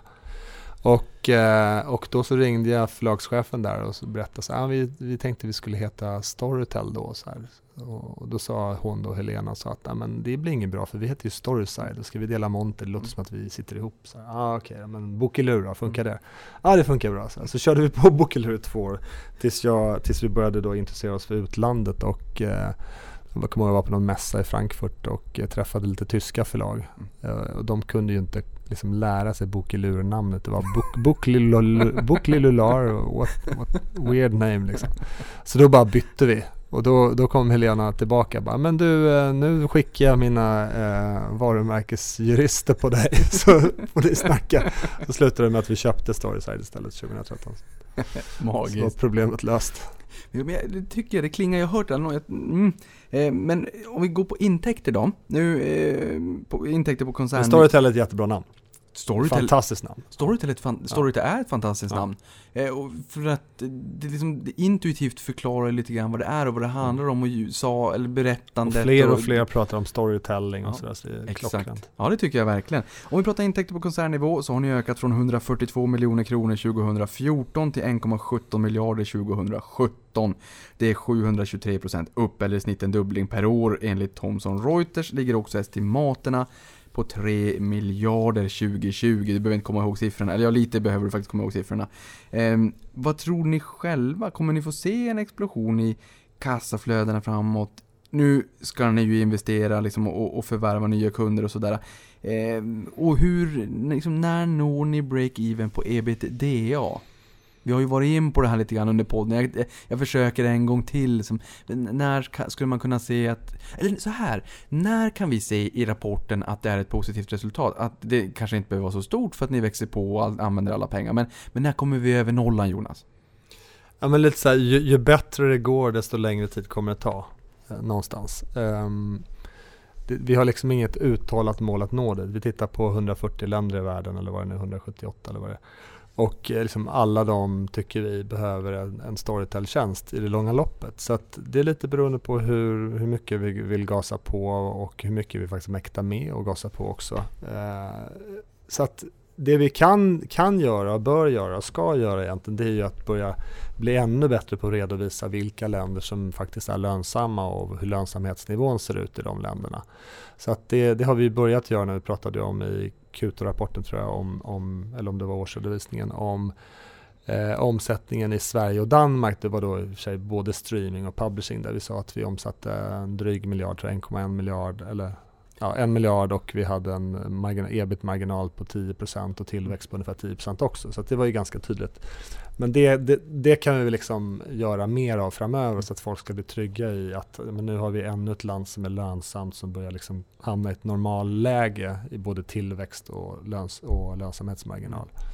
Eh, men jag tror att alla känner väl, tror man, på, tror man på ljudboken som produkt och tror att vi gör ett bra jobb så tror jag att liksom man som investerare ska gå in i Storytel och känna att men här är vi del av en lång resa. Jag mm. sa för några år sedan att vi ska bli som H&M om, om 25 år.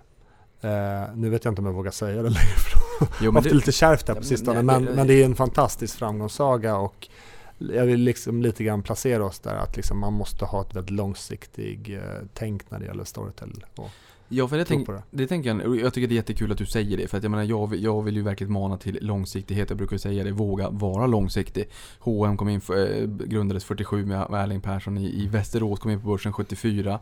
Satte du 10 000 i H&M 78. Det var 38 000 eh, kronor i då, den tidens penningvärde. Mm. Så var det 26 miljoner sommaren 13. Ja. Om du satte 74 vid IPO så var, var det 50 miljoner. Mm. Sen, eh, vi ska inte sväva in i H&M men sen från 3 mars 2015 ner till 27, 28 mars 2018 så var den ner i 1122 dagar. Nu är den upp 50% från botten på 117 mm. spänn. Så det, det svänger. Det svänger i hockey. Det, det, jättelång utsvävning. Det är jätteroligt att höra att ni vill ta det bettet och vara den här långsiktiga. Det här blir ju kan ju teoretiskt sett bli en fin svensk exportsuccé i eran eh, nisch, i ert skrå så att mm. säga. Eh, någonting annat som jag tänker på, det är ju det här med att ni har börjat redovisa lite grann eh, de olika marknaderna. Och nu har jag världens minsta bild här, det var ju väldigt dumt men, men eh, Profitable, Global Presence står det här i rapporten då. Profitable. Eh, Sweden, Denmark, Norway. Och sen står det Scaling Up. Netherlands, Poland, Finland, Russia, Spain, Ireland, Turkey, Italy och preparation står det... Iceland. Iceland, alltså det, det, Inte Ireland, Iceland. Nej, Italy står det. Ja, Italy, men du sa Ireland, isländska. ja, du, mina ögon var nästan med mig hela vägen. Jag älskar Irland, men inte igång där. Varför vill ni inte gå igång där då? Nej men det är engelskspråkigt och det liksom hänger lite ihop med England och USA och liksom. Ja, jag fattar. Och sen preparation, då har vi India, UAE, vet jag inte vad det är, Bulgaria. United Arab Emirates, Dubai och de här. Shame on me och Mexiko. Mm. Um, det här med eh, preparation och scaling up. Vad, mm. vad betyder det riktigt? Det där är ju... Preparation menar vi egentligen, vi har inte börjat få kunder i någon större skala. Det handlar mer om att bygga upp en katalog, få ett team på plats och sådär. Medan scaling up, men då har vi börjat fatta hur liksom lifetime value ser ut. Vi har börjat titta på liksom en, en hygglig acquisition cost och, och börjat satsa marknadsföringspengar. Och det är ofta den fasen, scaling up, där vi drar mest kapital. Mm. Hur priskänsliga är kunden för prishöjningar? Um, Ja, men vi har höjt priset i, vi höjde priset i Danmark, vi höjde priset i Norge. Ehm, det är lite beroende på såklart vilken, vilken nivå du befinner dig på innan du gör prishöjningen och hur konkurrenssituationen ser ut. Men det har väl gått, eh, gick väldigt bra i Danmark, i, i Norge. Det är inte helt såklart om det var det bästa eller Går det att säga någonting om det här med acquisition cost, alltså vad det kostar att förvärva en kund kontra att man då betalar i Sverige sina 169 kronor i månaden. När, när, när går man break-even på kunden? Mm. Ja, vi brukar inte så ofta prata om liksom hur många månader det tar. Ja, då blir det breaking det, news i podden här. Nej, men det handlar mer om, som jag sa så hänvisade innan till Spotifys uh, investerarpresentation där man hade då i princip ett tre gånger högre värde på uh, kunden än vad man investerade i ursprunglig acquisition. Så att det är ungefär den nivån vi befinner oss på i våra huvudmarknader, Sverige, Norge, Danmark. Mm. Kommer det komma några nya vertikaler i framtiden? Jag tycker Storytel, det behöver inte, det säger ju faktiskt ingenting om att det bara behöver vara e-böcker eller ljudböcker. Det säger ju bara liksom här story, storytelling och sådär. Det är ju lite, lite kittlande tanke. Finns det någonting annat i din värld du skulle kunna tänka mig att det här skulle kunna bli en vertikal för oss? Men du gillar väl nischstrategier, har du mm. sagt det? Mm. så, ja, vad okay. klagar du på? ja, ja, ja, okay, Nej men så här, vi har ju lite, lite podcast sådär här och var, men mm. Men jag, jag, tänker väl liksom en story, podcast finns ju tillgängligt liksom by default överallt och är väldigt sällan exklusiva i alla fall i dagsläget. Mm. Så att eh, det, det, är väl i så fall om man kan se att man har något extremt attraktivt välregisserat innehåll som, som skulle kunna skapa ett extra värde för en Storytel-kund skulle vara intressant. Men annars tror jag att det, det handlar om musik kommer vi inte ge oss på, vi kommer inte ge oss på tv och film heller. Så att jag tror att vi har en ganska tydlig målgrupp där. Men det är klart, man kan ju tänka sig att vi hade faktiskt seriealbum i tjänsten 2006. Eh, strippserier som man kunde liksom flippa till nästa bild med hjälp av styrspaken på Ja, okej. Ericsson-telefonen. Eh, det skulle man kunna tänka sig såklart. Det är liksom inom ramen för storytelling och, eh, och bokutgivning också. Men- Eh, Det finns ju, jag har ju eh, ett... och sen för, förlåt, sen för barn givetvis så kan man tänka sig kombinationer av ljud och, och liksom, Barn är väl något som har växt ganska mycket för er? verkligen. Men jag har ju också ett abonnemang på eh, Readly. Mm. Eh, och för, för det är lite bö- börstidningar och sånt där, det tycker jag är lite roligt, lite, lite amerikanska börstidningar. Eh, är det liksom lite off? För jag menar, ni har ju ändå e-böckerna, det här är lite annars förvisso, men jag tänker mig, det är ju inte jätteofta jag går in i en butik och tar en sån här fysisk tidsskrift så att säga. Mm. Ja, I och för sig, det, det är dumt, du kan ju inte säga att det vore intressant för det, det är ju jobbigt om de hör det. Men, men är någonting liknande intressant? Eh, så jag tror att det är en ganska annorlunda användarupplevelse, eller kundbehov ska man säga egentligen, mellan de olika. Så det, det är väl inte helt klockrent. Nej. Men liksom, man, ja. Då, då fortsätter vi på, på nischstrategin istället. Eh, många aktörer har ju familjeabonnemang. Har ni det? Eller kommer ni att skaffa? Eh, vi, vi, vi, vi kommer definitivt att ha en, en lösning för, eh, för det och i samband med att den här podden sänds så kommer vi också ha gått ut med den nyheten att vi kommer släppa någonting under, under hösten. här. Kul! Då har ni fått vara, nej i och för sig, ni har inte vetat det här i förväg. och det handlar framförallt om en, liksom, en delad, delad upplevelse Ja. liksom, inom familjen och eh, att kunna nå liksom, Ofta en, en vanlig familjekonstellation är ju två, två vuxna och eh, allt från noll till, till eh, fyra barn eh, i normalfallet. Så, så någonting som tillser det behovet är liksom vårt primära mål och egentligen att se till att man som förälder också känner att det finns en trygghet i vad ens barn läser för någonting och kommer åt för typ av innehåll. Sharing is caring, det låter bra. Verkligen. Tiden går riktigt fort när man har roligt. Jag har några frågor kvar men jag tänker ta dem lite snabbare men jag vill ändå, jag vill inte stryka dem. Mm. Storytel Reader har vi sagt att vi ska komma in på. Den lanserade ni ganska nyligen. Mm. Både du och er finanschef, både du och, och hon pratade liksom om den här och berättade för ni gör ju lite videomaterial på sajten. Jag vill bara Mm. berömma, jag tycker att det är bra att man gör det. Eh, man får ett ansikte på er också, förtroende när man lyssnar på er. Eh, berätta om Storytel Reader och hur det har gått. Ja, men den är, det är en fantastisk produkt. Gensvaret är ju enormt bra från, eh, från de som har kommit in och börjat använda den. Eh, det, är liksom, det är härligt och mulligt att ha en teknisk pryl som bara handlar om läsning. Där du inte kan bli störd av någonting annat. Det finns ingen sociala medier, det finns ingen surffunktion, det finns inga notiser, ingenting. Det finns bara böcker att läsa.